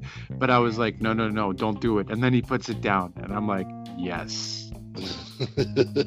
He's he's decent at talking, but he he's got a gimmick that I really love, where um, a- anytime he's trying to talk about himself, uh, he starts talking about the plot of one of the Fast and Furious movies as if he's Vin Diesel. Uh, and so Maybe it- you to talk. it's it's it's so great because because they're like, well, what's your problem? He's like, listen, I I live my life a quarter mile at a time. Uh, you know, it's just me and my family, right? And we had to make ends meet, so we had to start robbing these uh, trucks that were delivering stuff. So we got ourselves these cars and we souped them all up. But then the FBI got onto us, so we had to. Nice. Uh, it's even become a running joke in on BTE because they've got a running joke there um, that every week Brandon Cutler comes up to the best friends and says, "We, I need you to have a bit for us to do on being the elite," uh, and they can't think of anything, and so they're always trying to talk about it. And at any time it's Orange Cassidy's turn, he's like, "Okay, so okay, here's the scenario, right? We're down in Brazil, right, and we've got to rob a bank." Um, so we got these souped up cars, but then there's this really hot chick police officer who's going to try to stop us. And then Dwayne Johnson is a police officer for a major special forces, and he's going to come and try to stop us. But then he's going to join up and he's going to help us. Like you're you're just quoting Fast and the Furious, right? Like the fifth one. Like, oh, am I? I don't know. So no, like I agree. I'm loving everything they're doing with the Orange Cassidy versus Jericho buildup. It's so perfect, and I we knew it was going to be perfect because we knew Chris Jericho understands what it what it takes to build up new talent, right? To make them And- look and- like rock stars and, and to exploit what a character is. Mhm. I mean, th- th- that's the other thing is is Jericho is, is, is exploiting even so so let's pretend that YouTube doesn't exist and we didn't go watch YouTube and and everybody didn't fall in love with Orange Cassidy in that time frame. Okay, so we're great that he that he gets to be the character he's built up. But let's just say we've built that for this last year or take it back to the the uh, buy-in battle royal uh, when he was the 22nd competitor in a 21 man battle royal, um, which I love.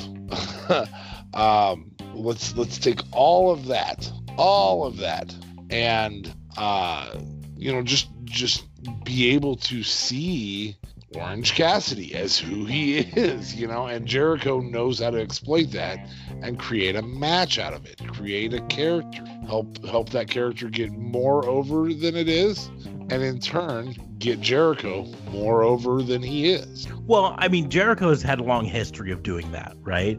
Absolutely. Can you imagine Kevin Owens if they hadn't had the Festival of Friendship? Where would Kevin Owens be in the grand scheme of things in WWE if it wasn't for the Festival of Friendship, the turn on Chris Jericho? Right now, that's all a Chris Jericho thing. Kevin Owens has even flat out said that almost all of that was Chris Jericho's idea, uh, I- and and that single-handedly presented Kevin Owens as a legitimate star um, when he, you know, kind of was already struggling on the main roster. And now that turn on Chris Jericho and everything, he was the biggest heel in WWE after that because everyone loves Chris Jericho. Even when you hate him, you love him, right? He's he's Ric Flair. There's a reason Yeah. that the only No. person who gets mentioned in every goat conversation, the only two guys that really get mentioned in that conversation all the time are those two. Mm-hmm. Okay, wait, wait, wait. Since we just mentioned that, I am sorry. Since we are talking, when you mentioned Ric Flair, since you're talking about Raw wanting to do rating, right, and them wanting to get something going, why have Randy Orton and the Big Show be a thing? Because they're the closest things they have to stars right now.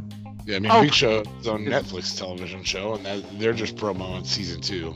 Yeah, that's really. I mean, he's back to to pitch that, but but Randy Orton's the in at least in WWE's mind, Randy Orton is the biggest star they currently have on weekly episodic TV. Yeah, I've noticed. And it would have been. Edge, except for you know, Yeah, It it would Randy Orton. and that's it. This this still would be the the Edge versus Randy Orton feud going on right now if Edge wasn't injured. Um, and they're still doing that. I mean, they had him deliver a promo. Um, it was probably one of the best Edge promos we've seen in a long time. Uh, I mean, that's because he was gone for nine for years. nine years. Yeah, but uh, but it was still it might have been better than, than a lot of the promos he did back in the day. Uh, I mean, for for him to say you're gonna wish Cowboy Bob was shooting blanks on that, uh, that was brilliant, right? But but here's the deal: is because Edge can't physically do the feud right now, they do have to do something. And if Big Show can come back and, and take a beating and, and then go out with an RKO, um, and still pitch season two of the Big Show show, you know, they're gonna do I it. it's gonna be a season. Jesus, It wasn't a horrible show, man. I'm not a fan. I think it's an American thing. Yeah, maybe. We long for the days of of uh, sitcoms. No, and I get it, and this is not one of them though. Like you just have so many better sitcom esque shows on Netflix. Oh, yeah, the Big Show show is terrible, horrible. Okay. I Yeah, watched it all in one day that's- though. Okay. I don't get you. It can't be terribly good. It's not a thing. You can't. No, there, there, there is definitely a thing in America about terribly good. Have you never heard of a movie called The Room? I will never get that time back. Thank you. You you don't know The Room? Why does Oh, that? hi, Mark. Oh, hi, What? Mark. Oh, hi, Mark. I did not do it. I did not hit her. I did not. I did not do it. I did not.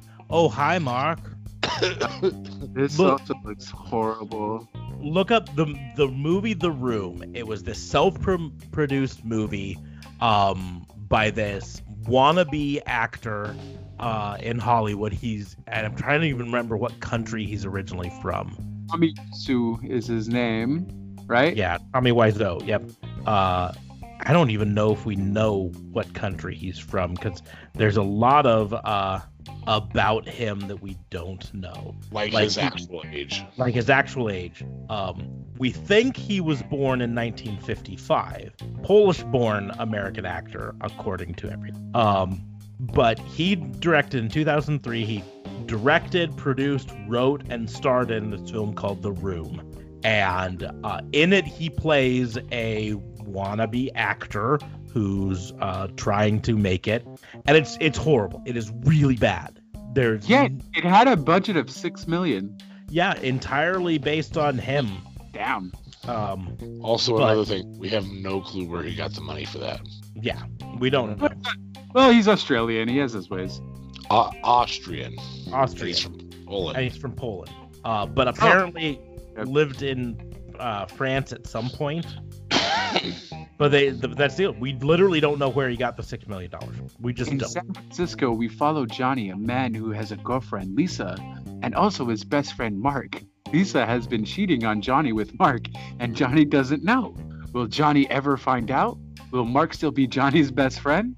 Tune in to find out. Jesus, it's like a really crappy soap opera. Um, Or- soap operas, soap operas would take offense to you uh, comparing them to this. It's Oh, it's re it's really really bad. Like I'm telling you right now, you uh, you need to watch it, and you will watching. come away from watching it going, "What the fuck did I just watch?" 79,319 people have all voted, and it got a 3.7 out of 10. I'm Mhm. good. I'd rather sleep. I, I'm telling you, it is worth watching for how bad it. It's it was so bad. James Franco did a biopic about the making of this movie as to how bad it was. Oh, It's called The Disaster Artist. The Disaster Artist. Yep. Oh, it's, It's- about this movie. It's about this movie. Oh, now I might want to kind of watch it. Yeah. So that's the deal. You have to watch this movie first before you watch The Disaster Artist to know what half of The Disaster Artist is talking about. Oh, But so he's basically paying him. He's playing that dude. Yes, he's playing him. Yeah. Oh, okay. Um, it is it is horrible. It is a horrible movie. Um, yet it makes millions uh, because it- it's so bad that people here in America keep renting it and watching it because we like bad stuff. Yeah. We are huge into car wrecks. Man, it's an hour and 39 minutes, though. That's short. Yeah. But short for a bad movie, it's pretty long. Fair enough. I'm sorry. We It got became a cult of classic with late night showings at theaters around the world. Audience members typically arrive dressed up to look like their favorite characters. They interact with the dialogue on the screen. They throw pa- plastic cutlery and footballs around in reference to on screen events. Interesting Um, enough, the disaster artist got a 7.4 out of 10. Yeah, because So it was a very good movie about a bad movie. Genius. That's that's America for you. Yeah, that's well done. And so that's why when we say that the Big Show show is not a good uh, sitcom, and The yet at the same for time say The acting is terrible. we love it, um, that's that's America for you. And I will watch all of season two when it comes out. The acting is horrible. The storyline isn't isn't as bad as the room. Not even close to as bad as this room. The room. Geez. well, no, and I get it. And there are films like that that are just, you know, uh, fantastically horrible or terribly good. Um, just, I don't know. Like, it, it, I'm just not. If it was like a cheesy movie, I'd be kind of okay with it more than an actual like 10 episode sitcom. I think I got like six episodes though, so I'm over. I'm I'm kind of there. Maybe when season two comes out, I'll finish it or something, just so I can. Yeah. Uh, I will So- also point out the Big Show show was on Netflix top ten most watched titles when it premiered. Oh. So I Like I think said, it the acting might be terrible, but it's still the storylines are fine. They are what people want from their sitcoms. They really are. Because it's feel good it's a feel good message in reality the message Yes. that on yes I, I completely get that i just i don't know maybe if i was younger and i'd appreciate it or i had kids or something i'd be like oh it's a great show for them yeah uh, that's why I say I think it's a lot of an American thing that we we love bad. I mean, have you ever really sat down and watched Friends? i loved friends don't you dare Friends is not a good show. They are all horrible people. stop Every it every single one of them is a horrible narcissistic person. They Yeah, are that's not fine people. you made it well They are not good people. That's not a good sitcom, right? I mean, at the same Yeah. time as that was on, you had uh, good sitcoms like Mad About You uh, that lasted a decent amount of time and eventually got uh, a recurrence that, that didn't last. But you know, but good sitcoms or Sports Night. If you ever, if you haven't ever watched Sports Night, that was one of my favorite sitcoms, and it lasted I think four seasons and then got canned. You know, we have a lot of good sitcoms, and then Friends comes along and it lasts ten years because Americans love bad sitcoms. no it's not a bad sitcom though you can't even say that it had a lot of real to it as well you can't compare friends to the big show show at all in terms of I am 100% comparing Friends to the Big Show show. I'm 100% saying that Friends is a bad sitcom. you, I you am I am really starting to wonder if you're actually cornetting this up right now. I Nope. feel I, like I feel like you're cornetting this right now. no, I, I've always. And here's the deal: I love Friends. I uh, used to own most of the 10 seasons on DVD. You But- still have it in your closet. Stop it. No, no, I'm I'm left with three of them because I sold most of my DVD uh, before the move. But but I think I I have like best of season one and season three or something. Um, I at one point had a website named chanandlerbong.com. Uh, uh, I 100% love Friends, but that does not mean it is a good sitcom. Um, it is it is almost the epitome of a bad sitcom in my book. Um, but American, as an American, uh, I love bad sitcoms. I love bad TV shows. Right? Have you watched an episode of Knight Rider recently? I, I can tell you right now, I have watched many episodes of Knight Rider recently, and they are all bad. And yet I still love them. Yeah, but Friends still aged pretty well. Seinfeld aged pretty well. Um, you know, there are those sitcoms that were really well done. Mad About You, I don't really recall necessarily watching. One one that didn't age oh so well was um, not Roseanne. Uh, damn it. Yep, not gonna get her name. It was a one namer. She was like a teenage girl. She had a huge nose. Sabrina the Teenage Witch. No, that uh, yeah, that was that's kind of more of a bad sitcom than anything. Punky Freaking Brewster. No, Roseanne Noel. No, damn it, one Uh, name. we're just trying to go off of stuff that we think might be in Canada now. Everything is in everything land, you say guys. one name. She had a big nose. She was a teenager. Blossom. Yeah, she was like Blossom. Thank you. Blossom. Come on, Blo- guys. I give you all the great Blossom bits. had Joey Lawrence. Joey Lawrence was a national treasure. Whoa. Whoa. Uh, I uh, I'm so excited for the title of this episode because I have a feeling the title will have nothing to do I'm with any I'm of the crimes we've indicted right now. When Because we blossomed Big in Show wrestling. Show versus Friends. I'm I'm thinking uh, Detective Smart Something- explains it all. Oh, that's hilarious. Anyways, we'll we'll workshop that afterwards. um, but no, I, I back to the crime because uh, we went off on a wild tangent. Um, I'm 100. percent Orange Cassidy's a better storyline than Big Show Show season two will be. Oh yeah, 100. percent and I will still watch all of Big Show Show season two in one day. So Here's a perfect example of a bad sitcom that that so, Full House. Full House is a bad sitcom. Yet guess what? I've watched all of all of Full House and all of the the Fuller House. reboot of Fuller House. I, I, I could not watch Fuller House. And House? when they yes. do Gibbler House, I will watch all of Gibbler House. Oh, they're actually doing that. No, at the I'm moment just saying they're if they did, I would Oh, watch all of them. Um, Perfect Strangers. That's a bad sitcom that I would watch all day. Cousin Balky. Oh, From Yes. Yeah, that one might have been an American thing. Ah, you Oh. are missing out. Perfect Strangers about this guy whose cousin from this small Greek island of Mypos uh, comes to move in with him, and hijinks ensue. step by step, the remake of the Brady Bunch with a little more understanding of what a blended family would be like than the Brady Bunch had. A little bit. A lot more understanding of it, and it still wasn't correct. So many of them. Anyways, no, I agree. The build up on the Chris Jericho versus Orange Cassidy is phenomenal. Orange Cassidy, uh, this is this is the star making moment for Orange Cassidy. Not that he needed a star making moment, but it really is. This is what takes him from the mid card gimmick thing to the main card. Oh, I think it's I think it's what what glues the TNT title to him eventually. Oh yeah, one hundred percent. I don't think he's a world title guy under this gimmick, but he could temporarily. I mean, it could be a Mick Foley run with the world title. I think That's I think he's he's the perfect example of a transitional world title holder.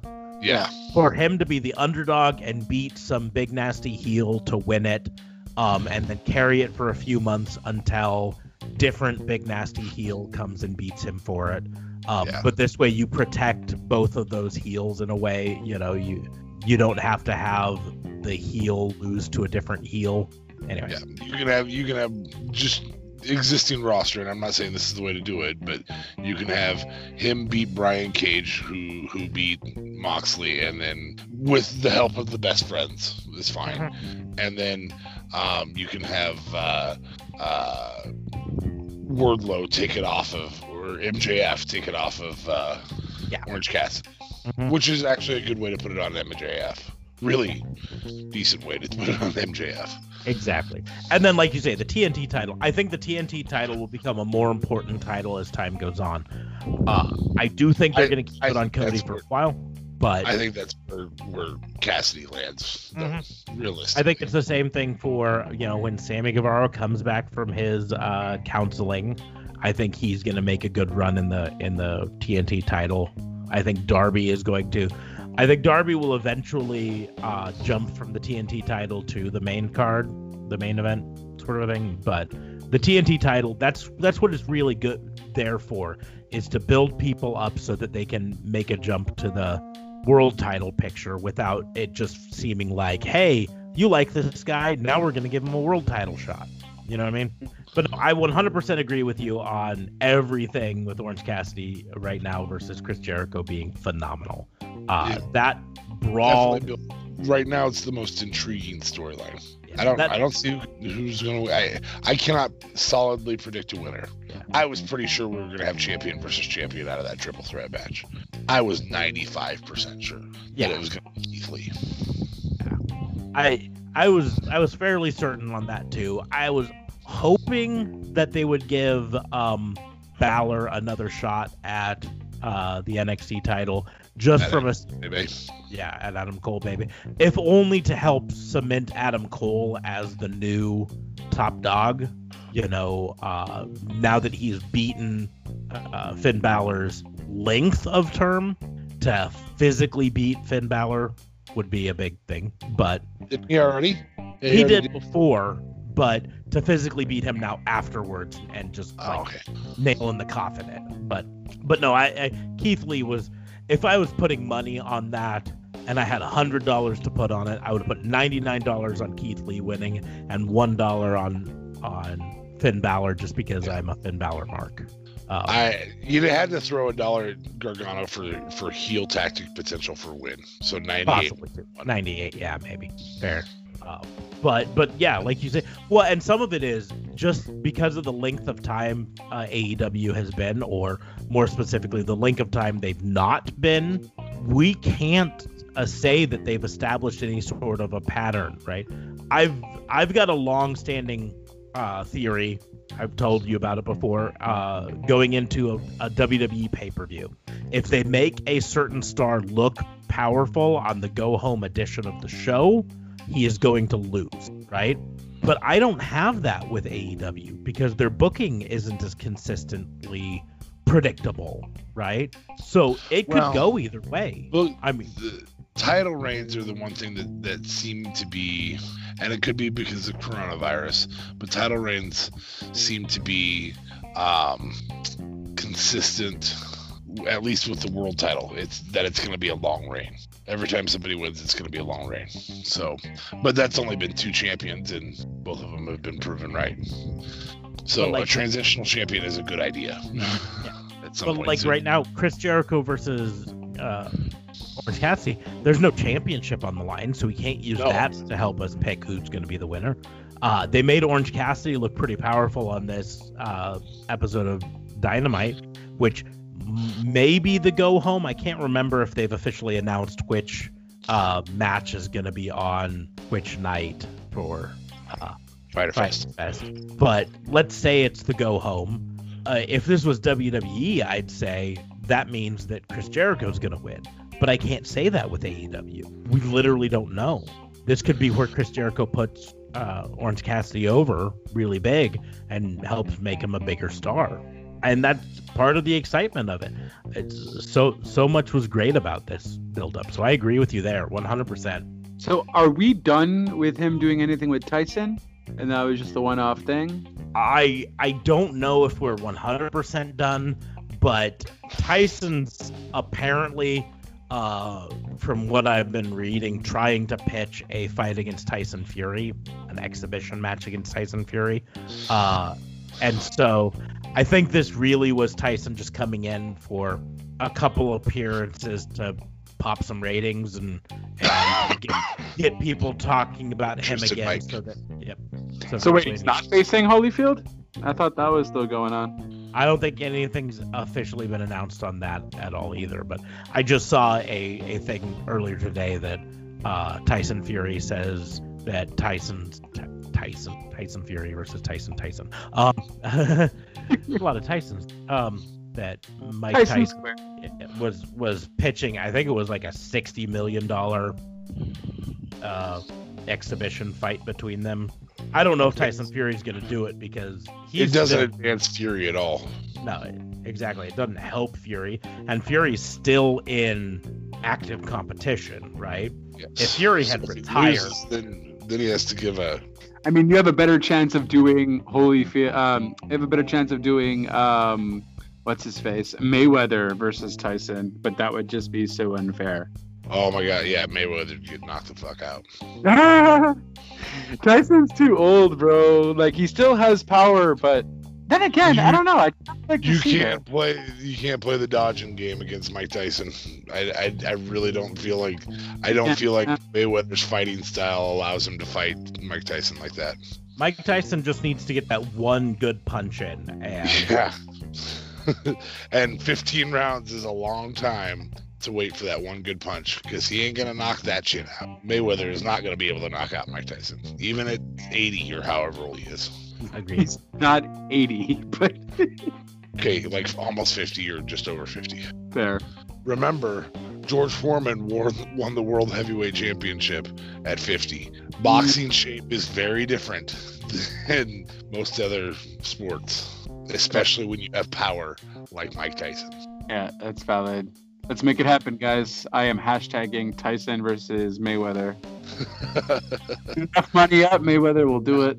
Tyson Fury, on the other hand, has power, reach, speed, youth, all of it. I don't. Yeah, I don't think Tyson walks into that match and walks out. But I think Mike Tyson beats the crap out of Mayweather. He just gets him on the ropes and just starts laying in. And that'd be amazing for it to be Mayweather's first loss. It'd be Mike Tyson. That'd be crazy. His career would be over. wow, sorry, we're just on crazy tangents. Yes. Moving on. we will move on to misdemeanors. And um, i only had a couple of them one of them i already went into about uh, them calling the next two weeks of nxt great american bash. Um, just to counteract counter program Fyter Fest that's such a wwe move for them to do right? I mean it's it's exactly what you would expect wwe to do and they did it. So uh, that's why it's just a misdemeanor you know like oh the wwe's being wwe them again um, C Control I- V. I feel like someone called the WWE out on that, and it was someone related or very close to Dusty Oh yeah, no, it was it was uh, Cody's sister here, um, who who just said you can send the check to my mom, uh, because it was a Dusty Rhodes name. So, um, Cody Cody had a lot more tame of an answer. He's like, listen, they're gonna do what they can do. I don't own the rights to it. My sister's more angry about it than me. I'm pro- uh, focusing on Fyter Fest. Boom. Um, my other misdemeanor, though, is uh, uh, against Tessa Blanchard for getting fired on her day off. How do y'all get fired on your day off? Um, I can answer that. I think I could answer that one too, actually. I, I think a lot of us actually can answer that. Um, but reportedly, she uh, was asked to record some promos from home since she's stuck down in Mexico. I use the phrase "stuck." I'm sure if she if she needed to, she could get up here, even though the border's closed. Um, but she's down in Mexico, and they wanted her to do some promos, and she reportedly would not do them unless they paid her a day rate in addition to what they're already paying her to sit at home. And uh, they said nope. And she said, "Well, I'm not going to do it." And they said, "You know what? You're fired. We're going to take the title back." Um, Well, Now- considering they already put it on Moose, well, they I mean, theoretically. yeah, she she was the Impact World Title, and Moose has the TNA World Title. So, um, but they also had already announced that there was going to be a a uh, match at Slammiversary um, for the title, uh, not involving Moose. So it's going to be the other title, the Impact title. So now they can uh, easily just make that match a you know title match um, and have a bunch of you know contestants in that too winner takes all sort of a thing. Um, but I, it also comes down to reportedly her contract was up sometime in August, and so it could have been a lot that they were just like, listen, the writing's already on the wall that you're probably going to leave at the end of August. I mean, you've made yourself as big of a star, and we've helped make you as big of a star as you can do in Impact Wrestling. And she's got enough demand elsewhere. I I think right now in the speaking out moment that at the very least AEW is probably going to be a little bit hesitant to bring her in right now. Um, but I I think if she shows a little um, contriteness, remorse for her previous alleged actions, um, and all of that stuff, she'll eventually end up in either AEW or WWE. Uh, reports have it WWE's been sending some feelers her way pretty heavily. Um, I think AEW is a fairly likely landing point at some point, if only because her dad's there. Uh, so that makes at least a little bit of a sense there. She's a phenomenal wrestler, um, and so I I would like to see her eventually land one place or another. But it would also be nice to see her, like you say, sh- show a little remorse for the way she allegedly treated some people before. Um, and you know, she hasn't really shown that yet. So I don't know if AEW really wants to bring her in right now. Big You know- Swole apparently has gone on the record though saying that a if if uh, Tessa really wants to forward her career, AEW is the place that she should go. Which is funny because Big Swole was one of the people that reportedly was dissed by Tessa at one point. So, but, but that's those are my misdemeanors. Uh, I mean, Tessa's gonna land on her feet eventually, unless unless she like really gets me too'd. Uh, but And look, and there was kind of a real positive note on this whole speaking out Me Too kind of situation. Now there's a story uh, that a fan wrote about Sammy Guevara. I didn't get a chance to read it, but it like went viral.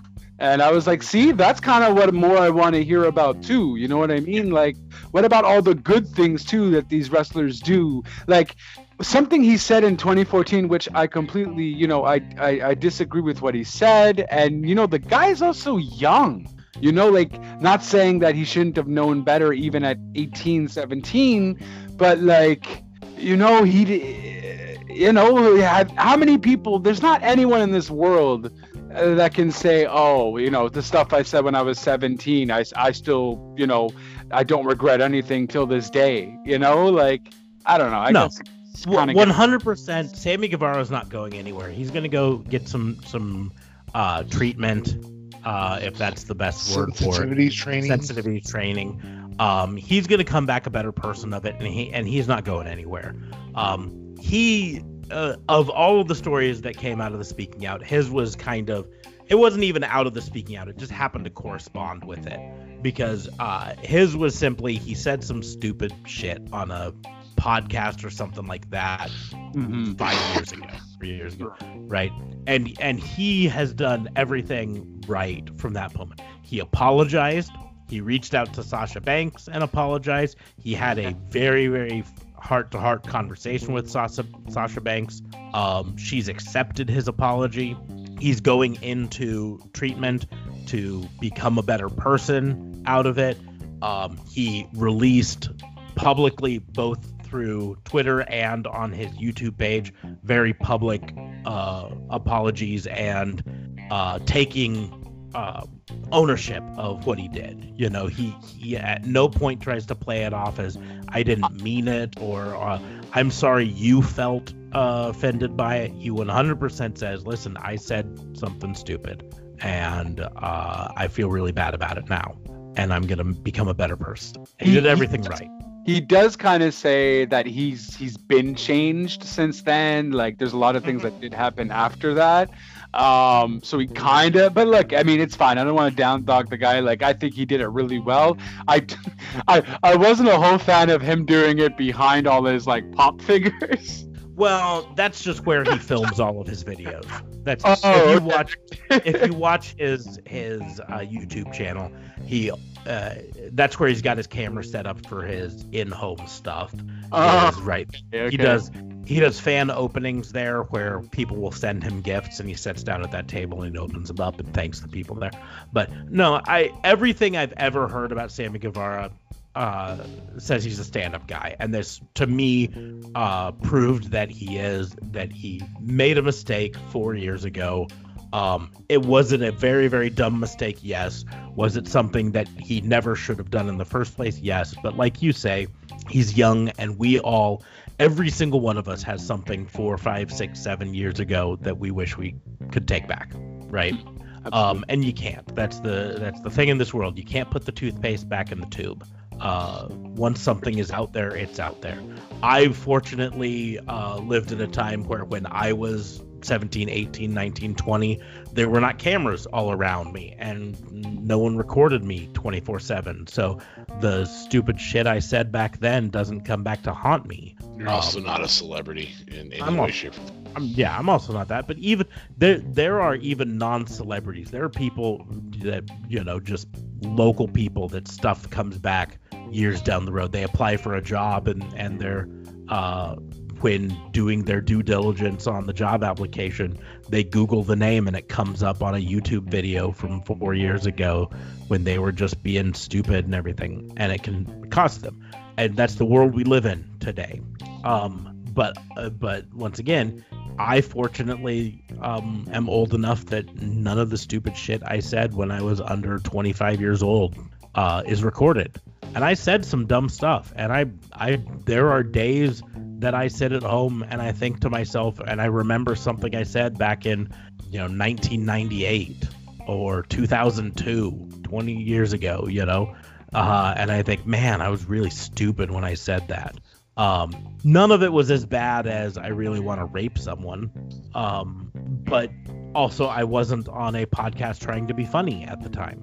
So um, we all do it, and that's why I say, you know, in the end, he's not the same person he was four years ago, just like you or I aren't the same person we were four years ago.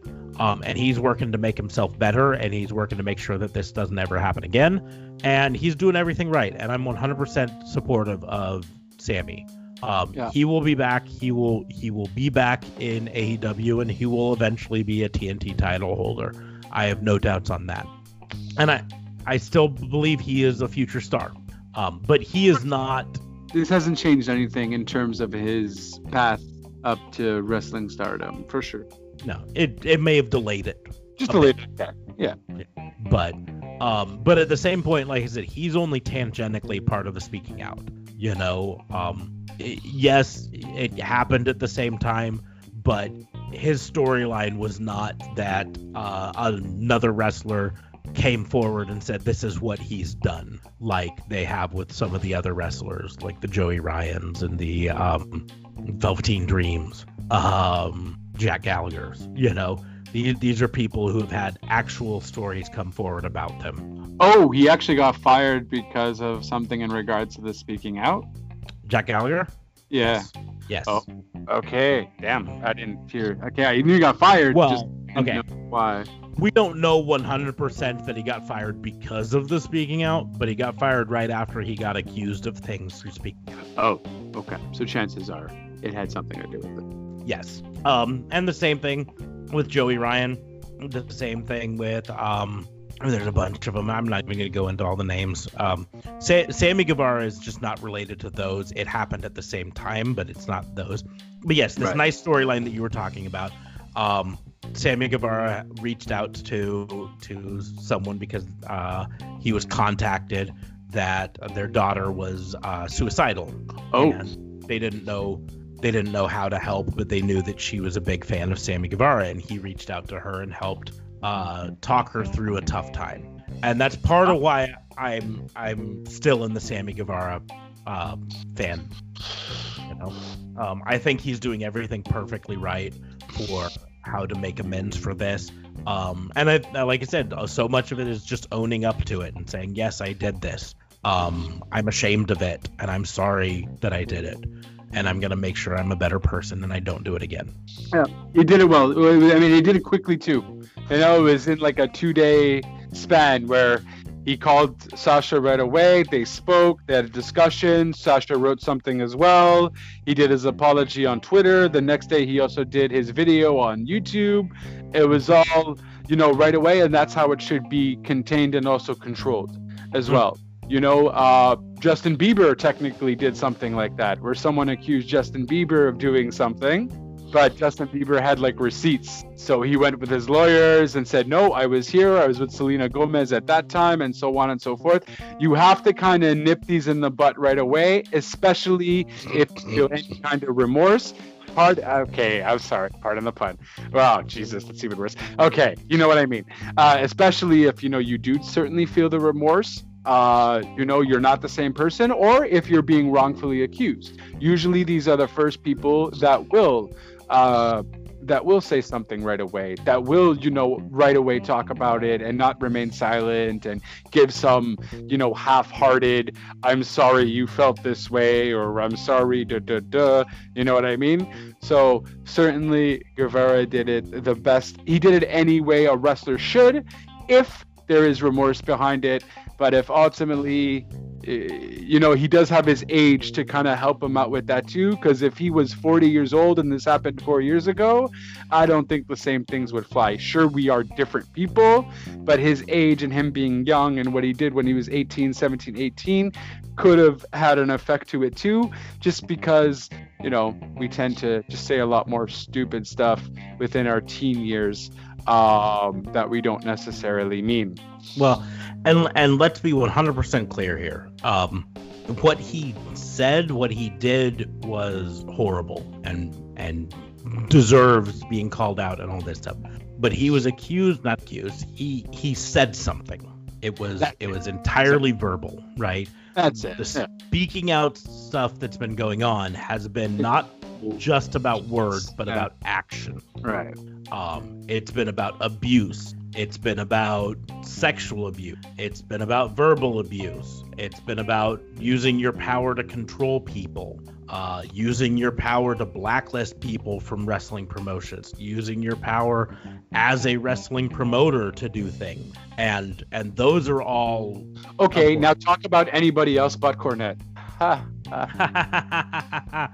ah. Uh, Hey, you're right. You're right. Those all do apply as Cornette. Yes. Um, 100%. Freaking Um, but and that's the deal so so you know in the end i think sammy guevara is in a different class than those Of course. People you know i mean y- you can come out and you can apologize and say i'm really really sorry that i said something that i shouldn't have said and i i really don't mean it. I didn't mean it. You know i was just trying to be funny but i understand that it was uh, inappropriate and i'm going to work to be a better person. You cannot come out and say hey i'm sorry i raped you in a closet at a hilton when you were 16 um, but i'm going to try to become a better person now right. um, that's something that that apologies don't cut it for those things right Yeah, that's a bit messed up. anyways does anyone else have misdemeanors or should we move on to commendations Uh, i'm I'm going to say commendations it is Yep. so um I only have well, I have two, but I've already touched on the AEW team of Sunny Kiss and Joey Janela. Uh, I did not know that I needed it, but I do. Uh, it is it is so wonderful. That vignette that they did was great. They they worked really well as a team together. So I am 100% on board for that. My other commendation is to QT Marshall. Um, and this it's also to Jon Moxley for the same reason both of them uh, through separate things got were in contact with someone who later tested positive for covid-19 both of them called aew and said hey just so you know i've been in contact you know personal contact with someone who's now been diagnosed so i am going to stay home and not come to dynamite. Um, and and that's the way you do it you know uh, and so I want to give him commendations for for being a stand-up guy and saying, "Listen, I'm not going to put other people at risk. I realize that I may have been exposed um, by my contact with this person. In Jon Moxley's case, his wife. Um, and so instead of risking other people, I don't feel sick. I'll just go to work. Uh, I'm going to stay home. So that's my commendation there. nice. Fair enough. Anyone else? I interspersed Uh, mine through. I really Yeah. did. I broke a rule. Yeah, good enough. Well, on that note, He broke a rule. Yeah, I had a commendation before there was a yeah, before commendations. he talked about it. Oh, okay. Show. Right. True. Fair But enough. Uh, yeah. No, I don't really got any except for. Uh, yeah. No, I got nothing. Can't think of one right now. Good enough. Well, we will just start to bring this to a close. Um, I always say make sure to like, share, and subscribe. Uh, whatever podcast platform you use, there's going to be a button, whether it's subscribe or follow or I don't know, get this podcast, where you get notified uh, anytime we post a new episode. They often will even automatically download, so they're just ready for you to listen to whatever. So make sure to do that. Make sure to share it on your socials uh, because the more people who listen to this, the better it is for all of us. Uh, so just click there. Easiest, quickest, and cheapest way to support us is to just send out a tweet or a Facebook message or a MySpace message and say, "Hey, listen to this podcast."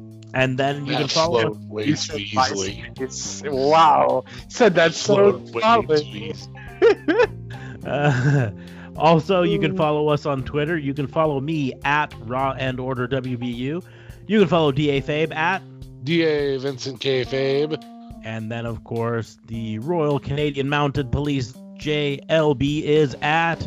At JLB420 is the Twitter. At Real Talk Radio 8 is the brand on Twitter. And Anchor.fm slash RTR. Awesome. You can also support us on Patreon, patreon.com slash raw and order WBU. You can get access to ad-free versions of the show, our Discord server where you can chat directly with us. Um, uh, higher levels get you free t-shirt, free swag, uh, and the ability to vote on our um, monthly uh, classic pay-per-view reviews that we're going to be doing. I actually have the poll up for our July review right now, and I know I've I talked to uh, talked to Da Fabe about it, but I don't think I've even talked to JLB and told him what classic pay-per-views that you guys can be voting on on our Patreon. You have not. Do tell me, good sir. So so the choices are we're going to start off with a bang with these classic pay-per-views. So I chose some really good ones. The choices are WCW's Bash at the Beach 1996, Ooh, okay. WWE WrestleMania 3, Nice. WWE WrestleMania X7, Oh, please let it be X7. Or ECW One Night Stand 2005. Now I'm going to point out that's the good One Night Stand. That's not the bad ones that came later. Um, Yeah, I think so- the bad one next year. So of course the the uh, WCW and WWE ones are all very major shows. Uh, Bash at the Beach was the NWO's uh, third man reveal, uh, which changed the course of wrestling as we know it. Uh, WrestleMania 3, of course, was the Body Slam, uh, which changed the course of wrestling as we knew it at that time. Uh, and in many ways, WrestleMania X7 changed the course of wrestling as we know it because that was the first TLC match, Oh, snap. which has become a staple in wrestling and every company since You know, then. for a moment there, I thought you were doing a Hogan themed, but then I realized Hogan versus Rock was X8, right? Uh, no, I think that was even later. Oh, snap. I thought that was- Yeah, because because X X7 would have been was it 2002? I'm using my Google machine, which is taking forever. And that was WrestleMania 18. No, I was right. And that was Right. 2000. So 2001 was the TLC. So you might actually be wrong on the TLC.